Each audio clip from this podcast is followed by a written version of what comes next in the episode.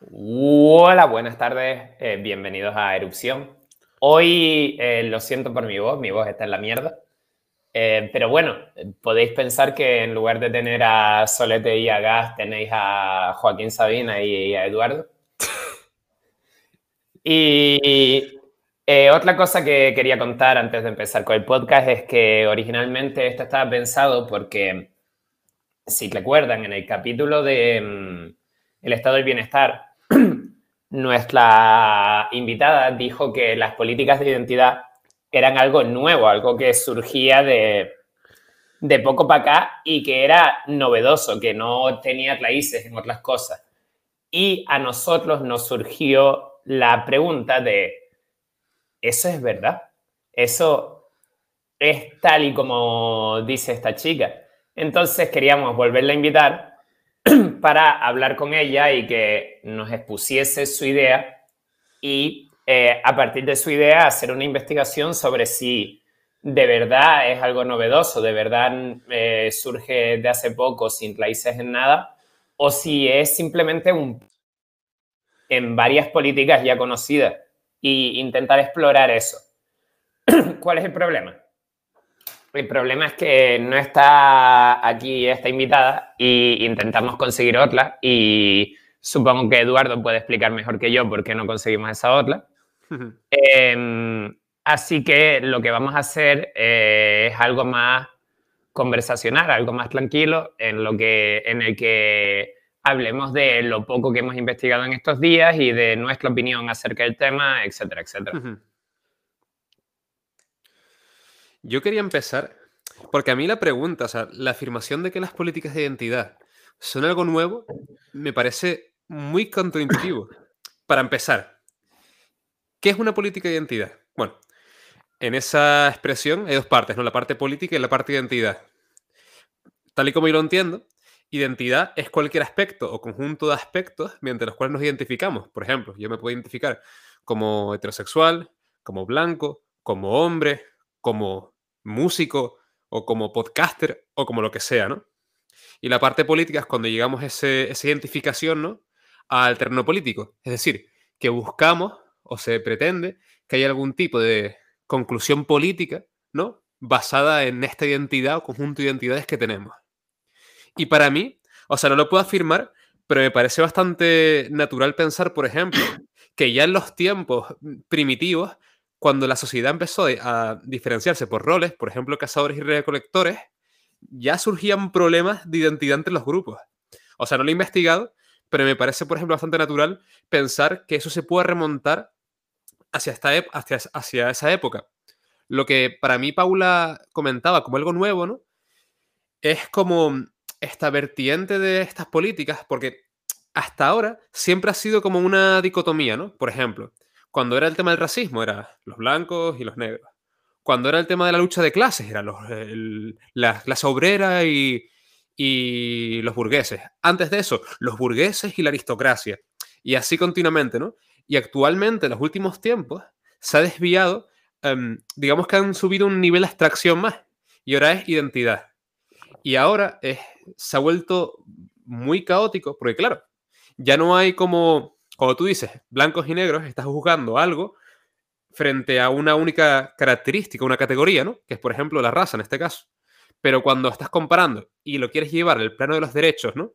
De la política, eh, comparar eh, a los blancos con los homosexuales, con este conjunto de grupos que hay en función de diferentes categorías, pues, como digo, se vuelve todo un poco caótico. Eh, sí, eh, como comentas, em, eh, yo supongo que también que ella se refería a esta última vertiente. El problema es que el problema es que ella comentaba que era algo novedoso, que como que no que no tenía bases en cosas antiguas. y, y, claro, lo gracioso es que en la investigación que hemos hecho para este capítulo, eh, en la mayoría de lugares, ya sean artículos periodísticos, enciclopedias, eh, mm, eh, folletos de divulgación antropológica, sociológica, incluso en páginas que abogan por las políticas de identidad. En la mayoría de lugares hablan de que eh, le dan la razón a ella, dicen que, sí, que es algo novedoso, que es algo que data de los 60 y que, mm. y que, como dices tú, ha evolucionado, pero que ha evolucionado desde los 60, que en los 60 era estas cosas que dices tú, era grupos grandes, era feminismo, era eh, eh, liberación racial, era no sé qué. Y que ahora se ha ido mm, llevando a un nivel cada vez más em, atómico, hasta ser un punto de que cada persona en su propia individualidad puede tener una identidad intentar hacer un movimiento político basado en su individualidad. De, hecho, exactamente, si llevamos lo que está sucediendo al absurdo, ¿no? Eh, al final, las políticas de identidad acaban en el individualismo. Es su, fin último. Porque claro, por eso yo decía que para mí, Solete, la, diferencia más grande con respecto a los movimientos estos más primitivos, ¿no? Eh, y lo nuevo es la mezcla de categorías. Porque siempre, como, como mencionaba antes, ¿no? Eh, en cada etapa, ¿no? Había como un foco muy grande con respecto a una, un atributo, una característica del ser humano, ¿no? Dependiendo de la época, la raza, eh, la clase, el sexo, ¿no? Pero ahora estamos entrando en un momento, y supongo que es eh, la novedad, en la que están todo este tipo de categorías eh, compitiendo entre sí, entremezclándose, ¿no? Y creando grupos de lo más diversos. Sí, bueno, y lo, gracioso es que mm, lo gracioso es que si veis eh, lo... Esto llevaría al individualismo. Sí, pero no. Porque ¿cuál es la diferencia primordial entre el individualismo y el, que tiene, el que intenta ser identitario, eh, tener una política de identidad. La diferencia esencial es que el individualista tiene su individualidad, su identidad para sí mismo y se quiere beneficiar a sí mismo. El que aboga por políticas de identidad quiere que el Estado, el gobierno, la política defienda su identidad y por lo tanto ponga su identidad igualada con todas las demás. Claro, hay que matizar una cosa, porque, o sea, te refieres, ¿no? Cuando, te refieres a sí mismo, refiriéndote al individualista, no te refieres a su identidad personal, sino que a, él con respecto a sí mismo sin que el Estado participe de él.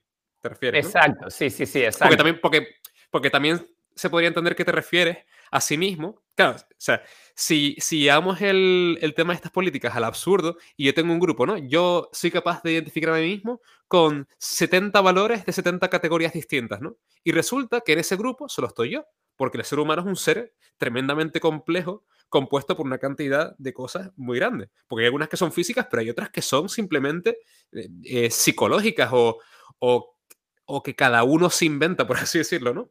Entonces, yo puedo pedirle al Estado eh, privilegios para mi grupo en el que solo estoy yo. Exacto, esa, es la diferencia primordial. La diferencia primordial es que el individualista diría, ok, sí, yo soy así y tú eres de esta otra manera y me da igual como tú seas, me da igual como yo sea, eh, cada uno vamos a hacer lo mejor para nosotros y ya está, sin intervención del Estado, sin. Mientras que el de la política de identidad, no, el de la política de identidad, imagina, eh, vamos a poner el ejemplo tuyo. Dividimos al ser humano en 70 atributos. Y yo de esos 70 atributos, en cada uno de ellos tengo una puntuación. Y mi puntuación, depende de dónde esté en el espectro, es em, a lo largo de la historia ha sido más vilipendiada o menos vilipendiada. Entonces, al final hacemos una sumita y me da un valor de cuánta paguita me tiene que dar el Estado en base a mi identidad para igualarme al resto de gente. Uf, pero eso es durísimo. Y esto o sea, me parece que el tema, por ejemplo, antes, ¿no? Por ejemplo, cuando, cuando miramos el, el ejemplo de las feministas, ¿no? O de cualquier, otra, eh, cualquier otro momento de la historia en la que solo había una categoría en ese momento disputándose, por así decirlo, ¿no? Es fácil, relativamente fácil, me explico, cuantificar, ¿no?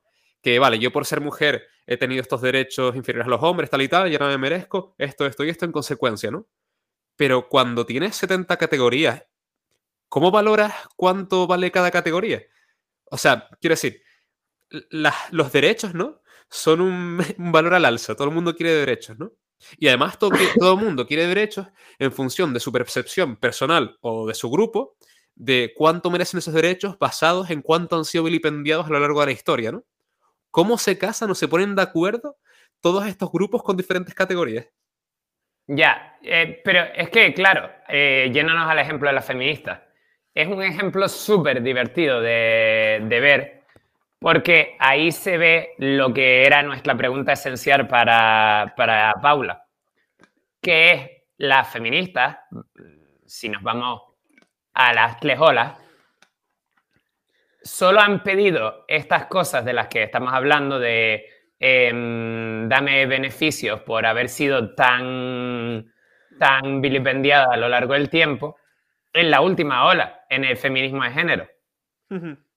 Antes de eso, eh, pedían libertades o pedían que las mujeres eh, se crecieran ellas mismas para demostrar lo que valían, o pedían igualdades, pero igualdades leales, no, no dame una superioridad en esta cosa porque históricamente he estado peor.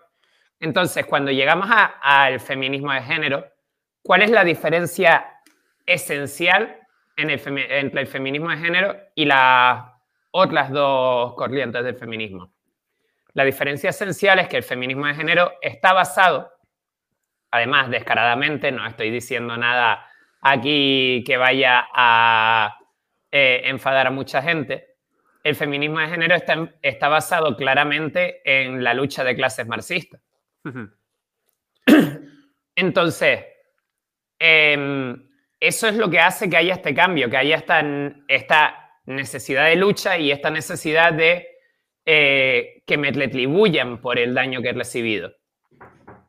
y, y, es un poco de lo que hablábamos con, con de dónde surgen las, políticas de identidad, porque en la investigación los pocos lugares que, que admitían que no son algo nuevo que haya surgido del maná etéreo en los 60, Em, los pocos lugares que admitían eso decían esto mismo que estoy diciendo, que son una evolución, que son algo que se basa en los ideales de la lucha de clases marxista, que nace de ahí. Quiero mencionar porque dijiste una cosa muy interesante, se me vino a la mente, cuando hablabas de la diferencia entre las feministas de primera y segunda ola y las de tercera, ¿no? Las de género, o sea, se me ocurrió muy bien que la gran diferencia es que las primeras, o sea, al principio el feminismo es una lucha de derechos negativos. Es decir, un derecho negativo, ¿no? Es básicamente cuando tú quieres que alguien, o sea, que yo te otorgue a ti un derecho negativo significa que tú tienes derecho a que yo no haga algo sobre ti. Es una protección hacia ti. Sin embargo, un derecho positivo, ¿no? Es que si yo te toco un derecho positivo a ti, significa que yo tengo que darte o proporcionarte algo a ti, ¿no? Entonces, las primeras feministas, las de primera y segunda ola, lo que querían eran derechos negativos, es decir, que se las permitiera votar, que, mm, que, no, que, no, se las, no se les prohibiera tener empresas, tener propiedades, todo este tipo de cosas, ¿no? Pero cuando surgieron las feministas de tercera hora, de tercera ola, en las que los derechos negativos ya estaban prácticamente todos conseguidos, no sé si todos, pero la gran mayoría, eh, empieza el tema de los derechos positivos, que son lo que se identifican, o yo identifico, por así decirlo, como privilegios, ¿no? O cosas que se le dan a uno, o cosas que hay que darles a uno necesariamente por ley, por así decirlo. Y básicamente, para mí ahí es donde surge, eh, o sea, eso el tema de los derechos positivos es lo que para mí permite em, las políticas, todo el tema de las políticas de identidad, por así decirlo. Porque básicamente la lucha por los derechos negativos em, ya está prácticamente conseguida. Casi todos, al menos en los estados aquí más civilizados occidentales, todas las personas tenemos los mismos derechos negativos. Entonces no hay mucho que abarcar ahí. Ahora la pugna que hay entre todos los grupos de grupos identificados por sus identidades es por los derechos positivos, que para mí no son más que privilegios o beneficios que se le da al Estado a un cierto grupo frente a otro. Sí, exacto. Eh, y, y, claro, y, y, esto genera mm, varias cosas y, y, es algo que también quería hablar con nuestra invitada una vez explorásemos si de verdad era algo nuevo o si nacía de algún lado. Y es que eh, principalmente genera eh, mucho aprovechamiento y también genera mucho conflicto. y, no, y la idea de las políticas de, identidad, o al menos así lo defienden los partidarios de las mismas, eh, es todo lo contrario, es que haya igualdad, que haya unión entre la gente. Pero lo que consiguen no es eso. Pero es una locura, porque eso es imposible, porque eh, como digo yo, cuando estás luchando por derechos positivos, un derecho positivo implica, si tú tienes derecho a tener algo, significa que otra persona está obligada a darte algo, por definición. Un derecho positivo siempre cohibe uno más derechos negativos en otro grupo o persona. Entonces, claro, si la, por ejemplo, la feminista o cualquier otro grupo, ¿no? Por un ejemplo, eh, adquiere un derecho positivo de que se les tiene que dar una casa, por eso es un absurdo, implica que todos los demás que no son pertenecientes a ese grupo están obligados a contribuir para que todas ellas tengan su casa, ¿no? Por lo tanto, es, eh, es bastante complicado pensar que eso vaya a producir unidad, cuando tu derecho implica la obligación por parte de todas las personas que no pertenecen a tu grupo, ¿no?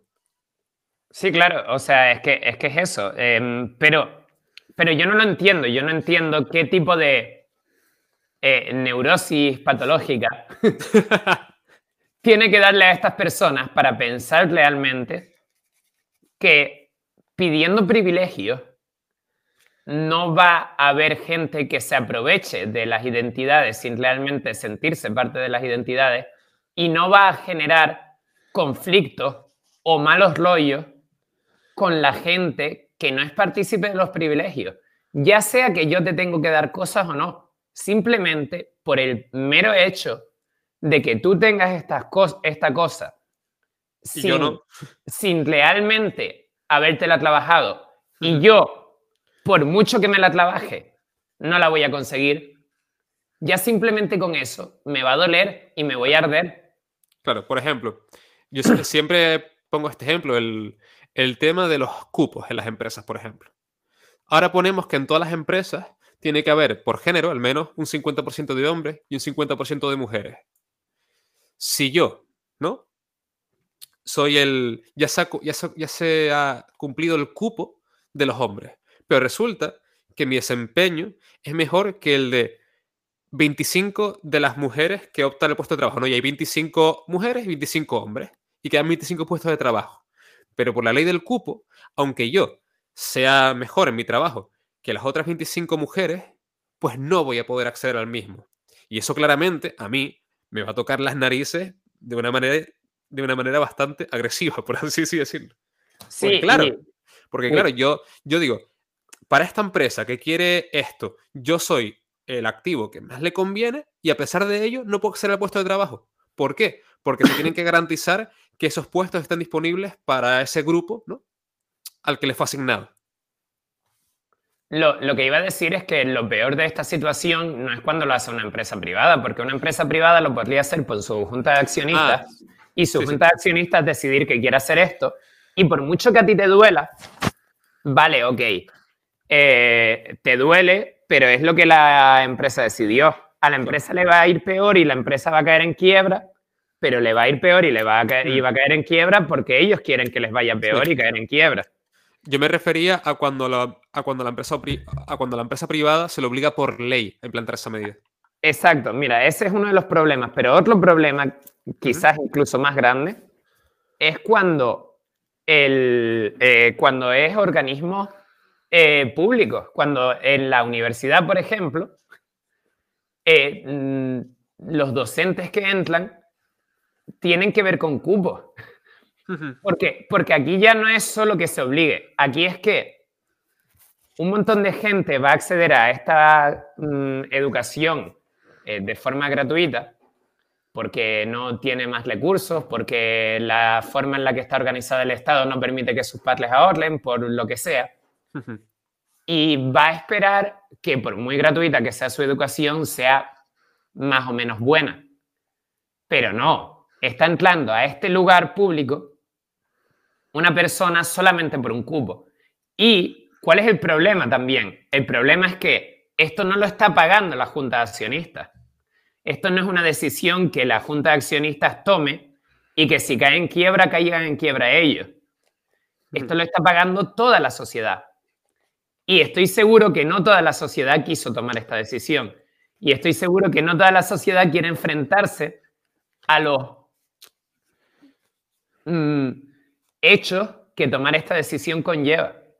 y además aquí has dado un punto que para mí es súper clave, porque si lo hace una empresa privada, como la empresa privada se gestiona ella misma, el capital es suyo, ella se formó y lo hizo, no ha participado de bienes públicos, pues si quieren tomar esa decisión, me pueden parecer unos payasos o que están haciendo algo incorrecto, pero bueno, yo nunca tuve derecho en primer lugar o sea, yo nunca tuve un derecho, ¿no? Sobre em, esa empresa, a trabajar en ella. Pero cuando es, como tú bien dices, un organismo público por el que yo estoy pagando, por el que me veo obligado a contribuir, ahí así que no, porque claro, estoy pagando para ser perjudicado, ¿no? Exacto, exacto. Es que, es que luego vas al médico y te encuentras con un médico que te mira mal, te atiende mal, que tiene que ir a otro médico a preguntarle al otro médico qué, qué significa un resultado en la analítica y piensas, ¿y no será esto por los cupos? Y tío, eh, pensando también, me parece que todos estos grupos se enfrentan a encrucijadas muy grandes, porque claro, yo entiendo, todos buscan unidad, ¿no? Eh, y sobre todo unidad entre sí, porque claro, uno de los problemas en que cada vez haya más grupos más pequeños, que cuanto más pequeño eres, menos poder tienes, ¿no? De, de, para influir, por así decirlo, ¿no? En la sociedad. Entonces necesitas de alianzas con otros grupos. Pero tus objetivos o los derechos por los que tú luchas pueden ser antagónicos o no casar con los del otro grupo. Entonces las negociaciones se vuelven una locura o surgen diferencias irreconciliables. Por ejemplo, esto lo hablamos en uno de los capítulos, pero cuando hace un tiempo, en un principio, las feministas y el colectivo LGTBIQ estaban bastante unidos, ahora, cuando se ha visto que lo que piden unos va en contra de, los, em, de lo que piden los otros, uff, ahí ya nos complicamos y la izquierda ya no es tan izquierda y no somos todos tan hermanos, ni tan iguales. Pero esto de nuevo es una muestra, eh, es una muestra, yo por enlazar, es una muestra de lo que hablábamos, de, que todo nace del concepto de la lucha de clases y de las políticas de izquierdas, etc. Porque mm, no hace falta irnos lejos, vamos a ver España. ¿Y, ¿Y cuál es el problema que siempre ha tenido la izquierda política en España? que no lo tienen nada fácil para conseguir mayorías, que siempre tienen que eh, ganar por pacto. ¿Por qué? Porque en la derecha tú ibas a votar y ibas a votar al PP. No había otra. Ya está, se acababa. Ahí estaba. Y había diferencias entre la gente de derecha y unos creían unas cosas y otros creían otros. Sí, pero todos estaban contentos de darse la mano, votar al PP y estar de acuerdo entre ellos en plan, vale, sí, tenemos un par de diferencias, pero mucho más diferentes son la gente de la izquierda. En cambio, en la izquierda siempre, ahora más incluso, pero siempre ha habido 4.000 partidos, todos distintos, todos con sus ideales propios y todos peleándose entre ellos. Uf, y además es, un, es complicado porque, claro, cuando, por ejemplo, el papel, el PP de los partidos de derechas, ¿no? Como tú bien dices, son gente diferente, pero se dan la mano, ¿por qué?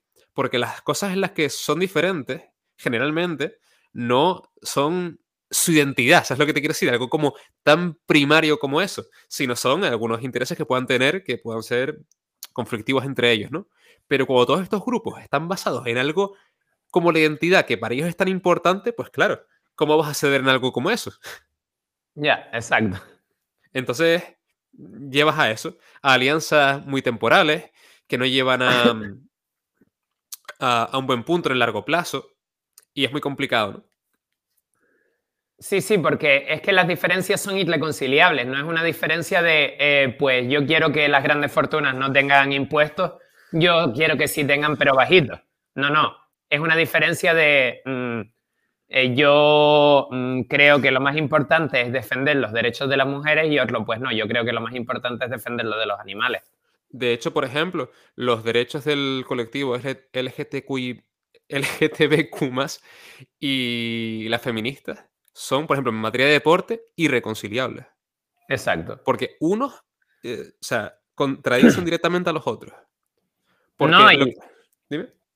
Y, y uno de los grandes puntos eh, de conflicto en las políticas de identidad, no sé si de los grandes puntos, pero sí de los mayores puntos de conflicto, es em, los hombres que se sienten mujeres y las feministas.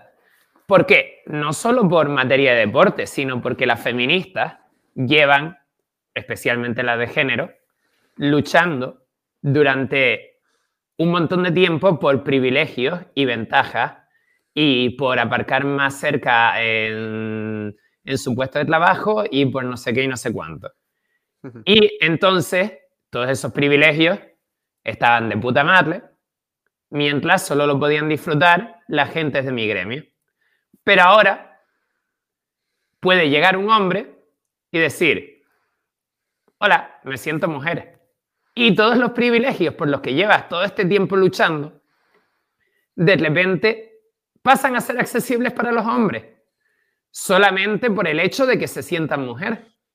Lo cual implica que las feministas eh, niegan la idea de que el género puede ser algo disociado del sexo. No, De manera mm, implícita. Vale, sí, de manera implícita sí, pero lo, lo sea, que... ¿Por qué, por qué- por qué lo digo? Porque si, si, si lo- justo el ejemplo que tocas de poner, ¿no? Que no quieren que hagan eso porque, claro, los hombres están entrando. Si dices eso, estás diciendo que estas mm, eh, mujeres o mujeres, eh, mujeres transgénero son, en el fondo, hombres o en esta materia de la que estamos hablando, son hombres. Exacto, sí. Por lo tanto, estás diciendo que no son mujeres que es lo que ya reclaman. Que son tan mujeres como tú, iguales, sin diferencia. Sí, exacto. ¿Sabes? Es, evidentemente, ninguna, ninguna feminista dice esto de manera explícita, ¿no? Y, y- pero, pero es lo que se deduce, ¿sabes? Porque no puede ser de otra forma. Porque si tú vieras a esas personas como mujeres o tan mujeres como tú en todos los aspectos, no habría este problema. Pero, pero tú sabes lo duro que es pensar que llevas 300 años haciendo el, el proyecto perfecto mm, y que de repente alguien encuentra un hueco de seguridad y un hueco de seguridad chorlo que mandándote un XML le mandas todas las contraseñas del servidor.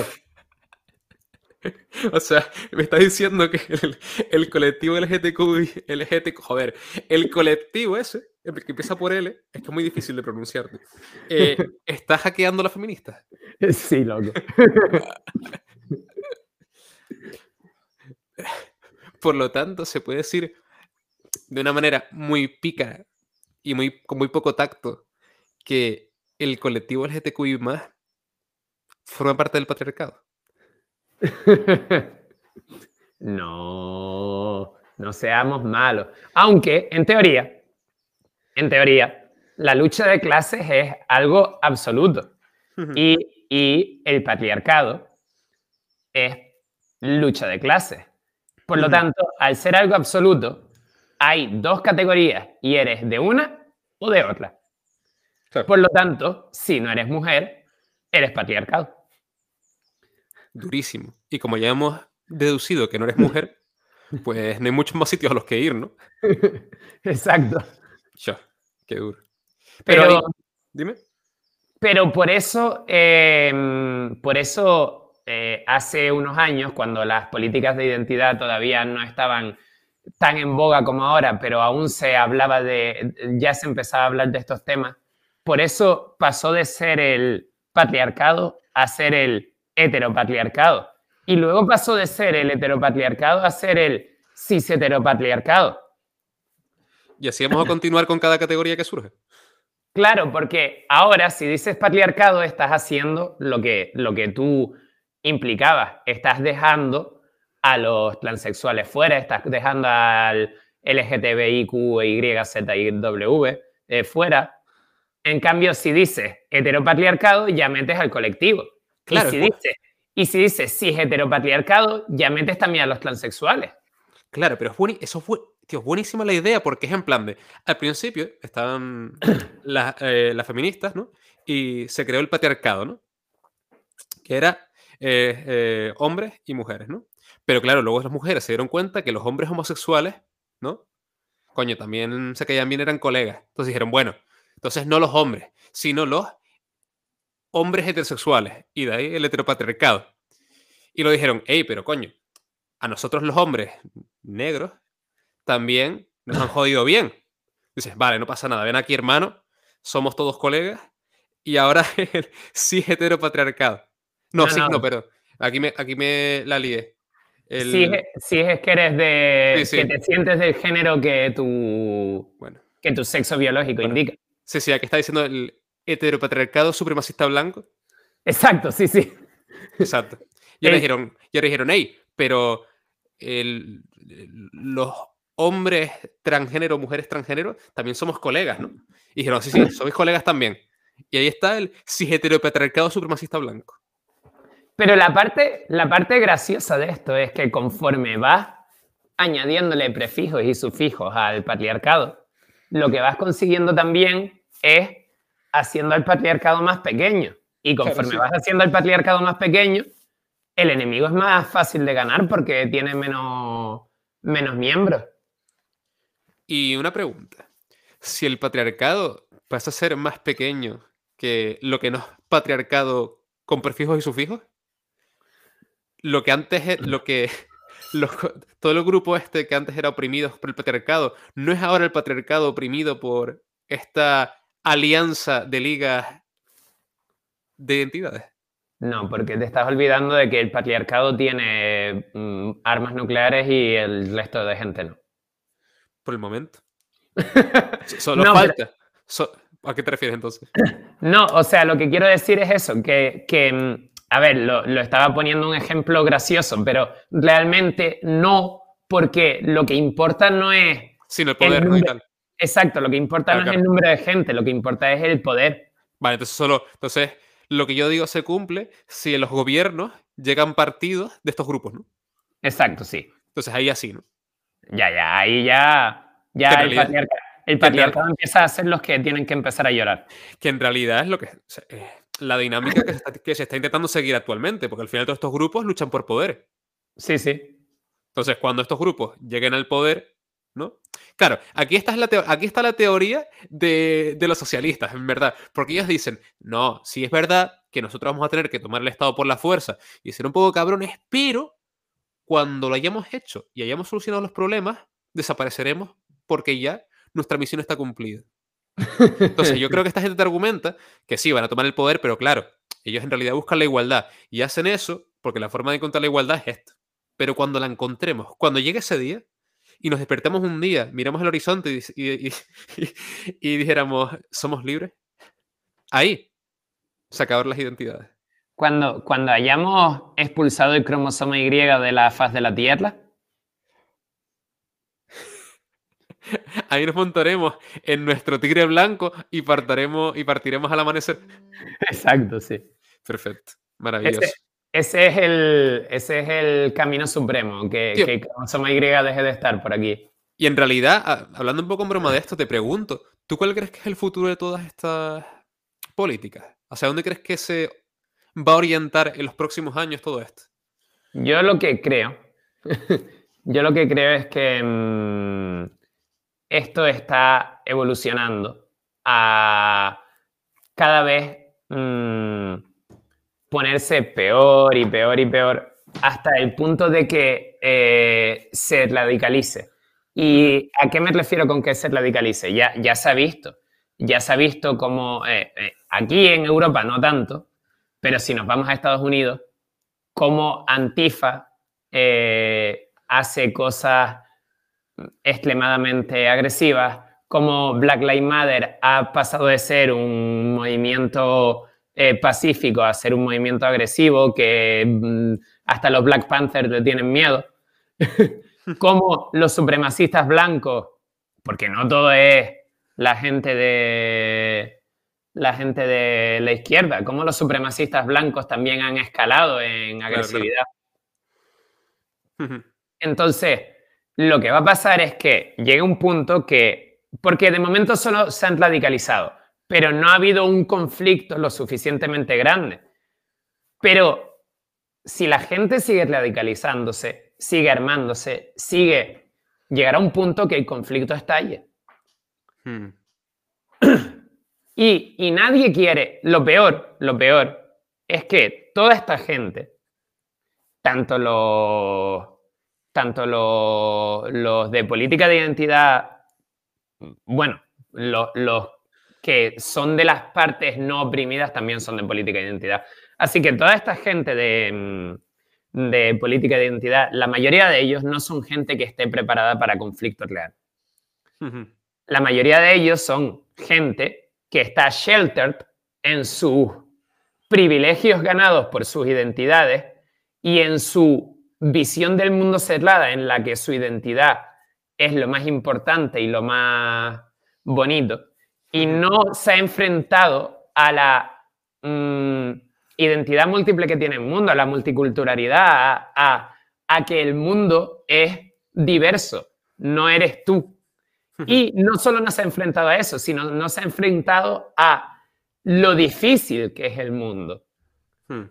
Porque están acostumbrados a, ay, es que yo soy eh, transable, así que voy caminando en silla de ruedas y mi mamá me empuja a todos lados. Y cuando el conflicto estalle, vamos a tener mucha gente llorando con traumas muy graves, con... Pero, claro, tú dices cuando el- que cuando el conflicto estalle va a haber grupos que sí van a tener esa mm, capacidad ¿no? de, de conquistar sus derechos a la fuerza y otros no. Eh, sí, exacto. Que, muy pocos de los grupos van a tener la capacidad, pero que va a haber unos, unos cuantos que la van a tener y que esos cuantos que las van a tener van a estar en... No es solo en una ventaja, sino va a ser traumático, porque no va a ser un level playing field. No son soldados luchando, no son gente luchando por unos valores reales e importantes o porque me estoy muriendo de hambre. Es llevar tu problema de Twitter a que venga una persona a tu casa con una ametralladora y te pegue un tiro. Bien escalado. No sé, yo lo que confío, tío, es que es que antes de ese punto, los grupos, por ejemplo, es que hay grupos que son muy grandes, ¿no? Por ejemplo, los grupos tradicionales realmente.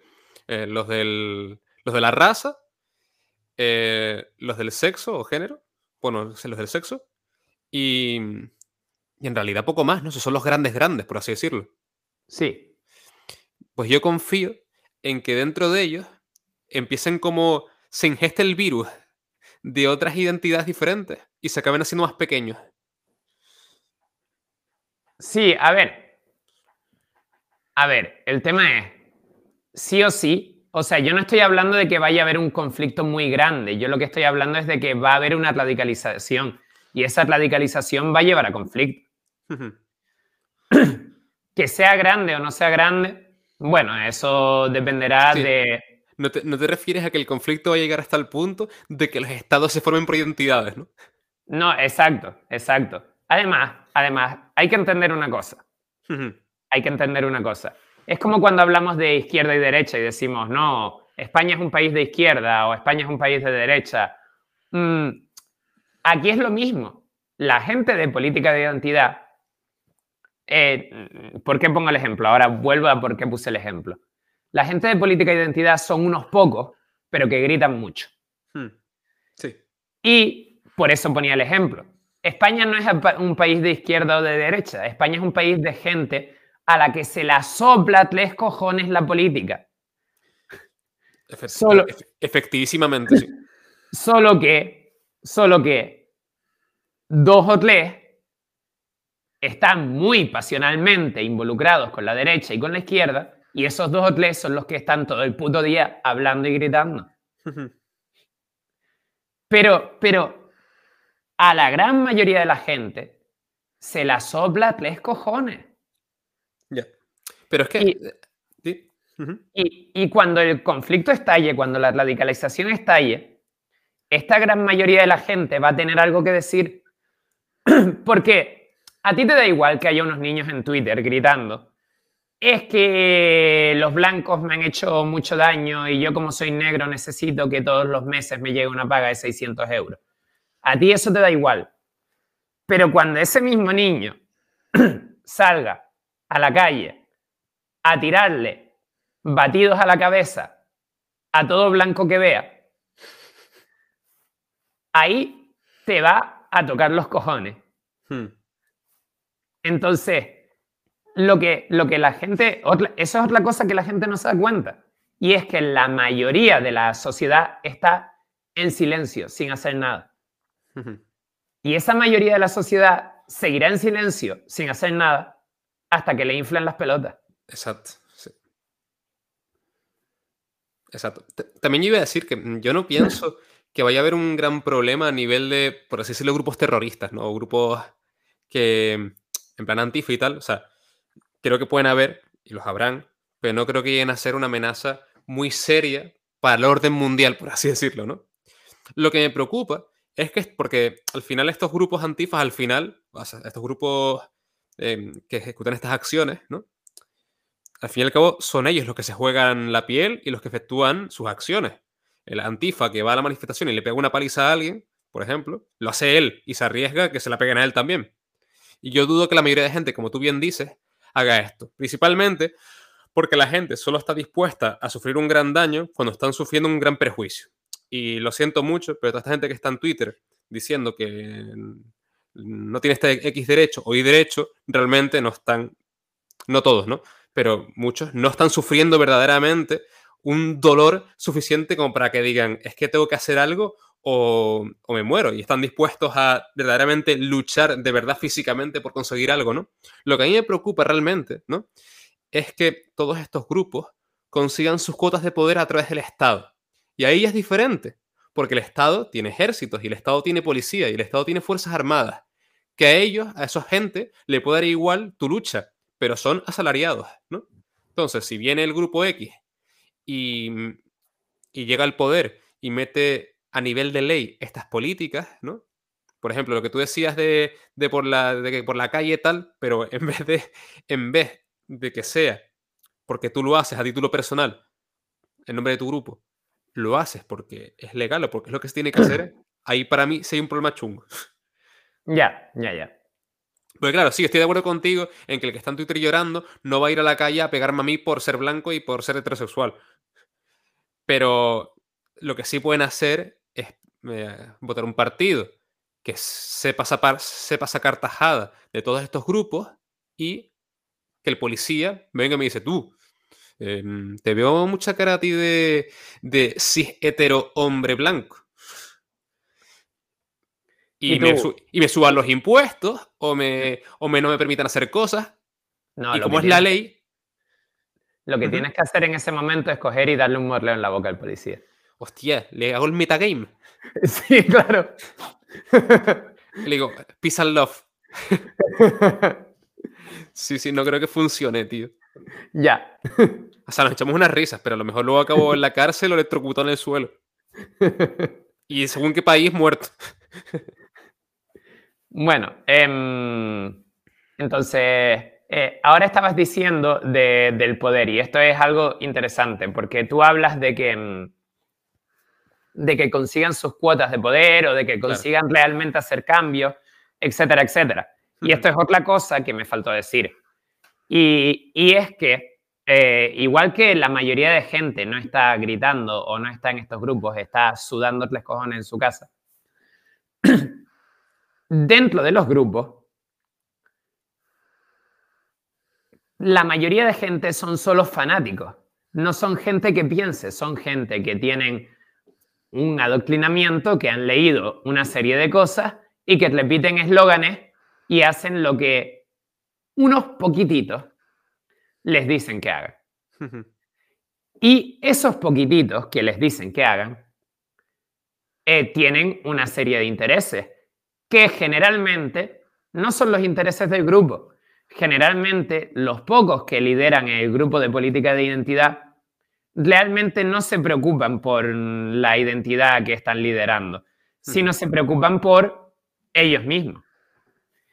¿Y qué pasa cuando eh, esta gente que lidera estos grupos de política de identidad eh, ve que su grupo de política de identidad está a punto de ganar la guerra o de solucionarlo todo. ¿Le interesa a esta gente que eso ocurra? No, porque esta gente, su beneficio, ¿de dónde lo saca? Es de em, que la lucha siga existiendo, que el struggle siga ahí. Estos pocos líderes les interesa, no les interesa que nunca llegue a ganar ninguno de los grupos, les interesa que haya una problemática. Hmm. Y esta poca gente a la que le interesa que haya una problemática son los que de verdad tienen el poder dentro de este tipo de grupos. No es el average guy que está hablando en Twitter el que tiene el poder. Es el, es el escritor que gana dinero con libros de este estilo y que quiere eh, que siga habiendo problemas porque mientras haya problemas la gente va a seguir consumiendo sus libros. Es el influencer que no sé qué, es el político que no sé cuánto. Sí, lo que dice es que al final toda esta gente, su objetivo, ¿no? Nunca es realmente llegar a la conclusión por la que se llegó el grupo, por la que se creó el grupo, ¿no? Sino lucrarse de la problemática del grupo, ¿no? Exacto. Sí, efectivamente. Pero aún así, aunque estoy de acuerdo contigo, aún así, para que el grupo le siga apoyando, van a tener que hacer cosas. ¿Y hasta qué punto llegarán? Eh, sí y no. Porque siempre que haya un enemigo, no hace falta que hagas cosas. Puedes enfocar las energías del grupo en el odio al enemigo. Mm, no lo entiendo. Sí, eh, tú puedes conseguir tú puedes decir que, o sea, para que la gente te siga siguiendo, puedes conseguir cosas y entonces la gente dice, uh, está consiguiendo cosas, voy a seguirle. Pero también puedes decir, uy, lo siento, es que no consigo cosas porque el Big Bang eh, Evil que tengo delante no me deja conseguir esas cosas. O sea, entonces tú crees que a, estos grupos les renta estar en el poder pero ser minoritarios. Porque es la única forma en la que se justifica eso que estás diciendo, ¿no? Efectivamente, sí, sí, sí. O sea, o sea, sí. De hecho, hostia, de hecho es interesante, no por nada, pero se ha visto, un ejemplo claro es Podemos. Podemos lo petó que te cagas mientras era un partido relativamente pequeño. Pero en cuanto empezó a tocar poder de verdad, eh, o sea, sigue teniendo tal, pero un montón de la gente, sobre todo gente que defendía las ideas por las que en teoría se, creó el partido, ¿no? los grupos que en principio apoyaban ese partido, se han ido desilusionando progresivamente. Claro, y, es lo que digo. Es, aquí eh, es que es fácil mirar al grupo y decir, ah, es que el grupo no sé qué, no sé cuánto. Ya, sí, pero ¿quiénes son los que mueven el grupo? Y tienes que buscar al pequeño conjunto de intelectuales, políticos, eh, líderes. Y cuando ves a ese pequeño grupo de, de intelectuales, políticos y líderes, tienes que decir, ¿y a esta gente qué es lo que le interesa? Hmm. Y, lo, que, lo que les interesa realmente no es que tu grupo se vuelva mayoritario, lo que le interesa realmente no es que tu grupo sea el que gane. Porque dejarías de lucrarte. De hecho, me parece que sucede una historia interesante y es que en un principio este líder, ¿no? usa, o sea, se disfraza del grupo, por así decirlo, para llegar al poder, pero según va llegando, va intentando transformar el grupo a sus intereses personales ocultos. Exacto. Y va perdiendo el, significado original por el que en teoría se convirtió en líder o participa del movimiento. Exacto. Es increíble. De hecho, eso, por ejemplo, eh, lo vi en su momento en un vídeo sobre la historia de Podemos y pasó tal cual eso poco a poco el, partido ¿no? se fue modificando a imagen y, semejante a imagen y semejanza del líder. Hmm. es lo que pasa en todos estos movimientos realmente. Curioso. Porque claro, me explico. Al, al líder le viene bien lucrarse del grupo cuando su, su partido político, en este caso por así decirlo, es pequeño, pero luego cuando adquiere poder y consigue que el partido siga teniendo una base fuerte, pero ya el partido es a su imagen y semejanza, ahí ya sí que quiere tener el poder más alto que pueda, ¿no? Por así decirlo. Hmm. Sí, sí. Curioso. Es, es eso, es, es gracioso. Todo el tema de... El, el rollo es que si, si vemos esto, si vemos la, la conclusión lógica, es, es, lo que yo decía antes, nunca va a llegar a nada grave. ¿Por qué? Porque siempre estos grupos van a ser minoritarios, o al menos mientras haya alguien controlándolos van a ser minoritarios. Si se descentralizan y empiezan a actuar como eh, el señor Marx o el señor Lenin eh, o el señor Trotsky o el señor Bakunin querían que estos grupos actuasen en su momento, o Proudhorn. si se descentralizan y empiezan a actuar de una forma anárquica y de una forma individualista, entonces a lo mejor, a lo mejor puede que consigan algo. Pero mientras sigan con este esquema de centralización catedrática y de veneración a ídolos, eh, van a radicalizarse cada vez más, van a ser cada vez más, entre comillas, peligrosos, pero siempre van a ser lo suficientemente pequeños como para que ese peligroso se quede en las comillas y no pase de ahí. Sí, señor. Yo creo que esto que estás diciendo da muy bien porque para mí el tema es interesante, pero yo siento que está bastante dicho todo. Y yo creo que podríamos pasar realmente a dar unas buenas conclusiones respecto al tema. Eh, sí, o sea, yo creo sí, como, como dice, a ver, está dicho todo, no, las políticas de identidad se pueden explorar mucho más. O sea, pero sí. lo, que, lo que nosotros queríamos hablar, que era eh, de dónde surgen realmente y si uh -huh. realmente son unificadoras o no, y, los, y las problemáticas que tienen, eso sí está dicho todo. Y entonces te pregunto, también a manera de que me des tu conclusión, entonces las políticas de identidad son algo nuevo. no, la, las políticas de identidad, vamos a ver, es, es, es clivalismo, clivalismo eh, unido a marxismo y juntas clivalismo, marxismo, y lo individualiza y ahí sí nacieron las supernenas. es que es exacto, o sea, me parece que la, es que cuando dicen es algo nuevo, claro, un, una, por hacer un ejemplo, un ejemplo, en una base de datos, en una tabla, un registro es diferente del otro siempre y cuando tenga una única propiedad que sea diferente, ¿no? Pero eso no significa que el resto puedan ser todos iguales. Los inicios de esto son tan básicos que se pueden retrotraer hasta antes de la humanidad, ¿sabes? hasta, hasta especies animales previos al ser humano. Quiero decir, al final, para que se den una, una, una problemática identitaria, solo hace falta bueno, que, que, un ser tenga capacidad para identificarse con algo. Y segundo, que hayan, que hayan seres diferentes con alguna característica que les haga o que les sugiera diferenciarse del otro en base a esa característica, ¿no? Entonces, claro, sí, sí.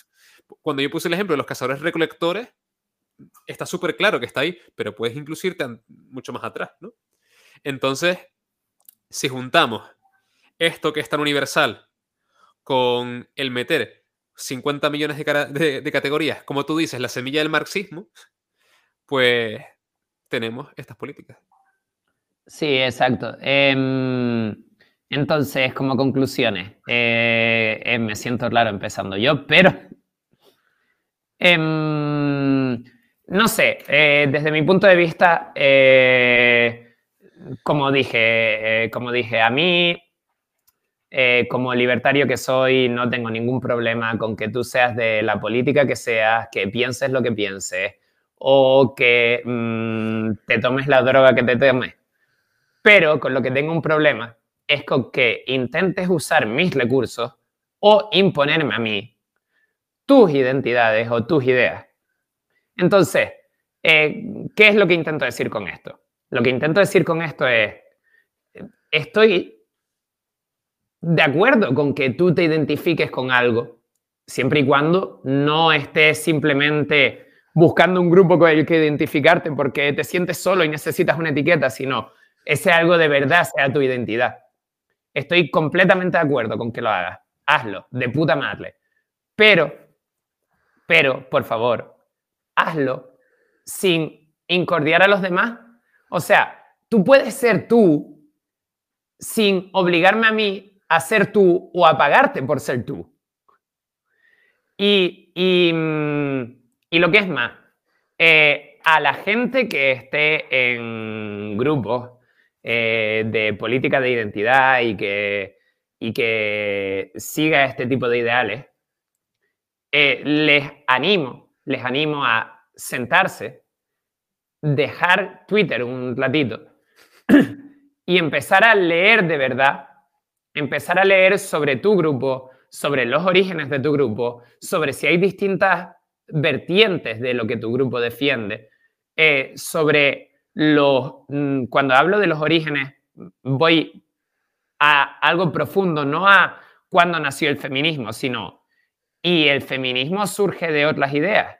Y mm. hay otros filósofos anteriores que...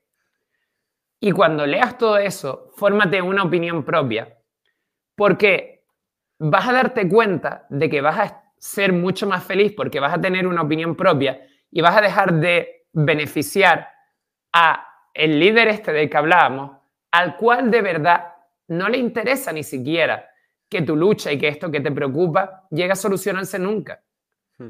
A él no le interesa que las mujeres lleguen a tener nunca eh, una serie de privilegios. A él lo que le interesa es, de hecho, que sigan siendo minoritarias y que sigan siendo en cierto modo reprimidas para seguirse lucrando. Porque cuando tengan los privilegios, lo que va a intentar hacer es buscar poder. Y tú no quieres ese poder, tú no quieres ayudarle, tú no quieres que te mantenga eh, luchando más tiempo del que sea necesario luchar. Si quieren radicalizarse, radicalícense, pero con cabeza. Piensen cada uno por su cuenta y hagan avances en la dirección en la que realmente quieren hacer avances, no en las que alguien le dicta. Y con eso acabo. Me dejas en mala posición después de esas épicas conclusiones.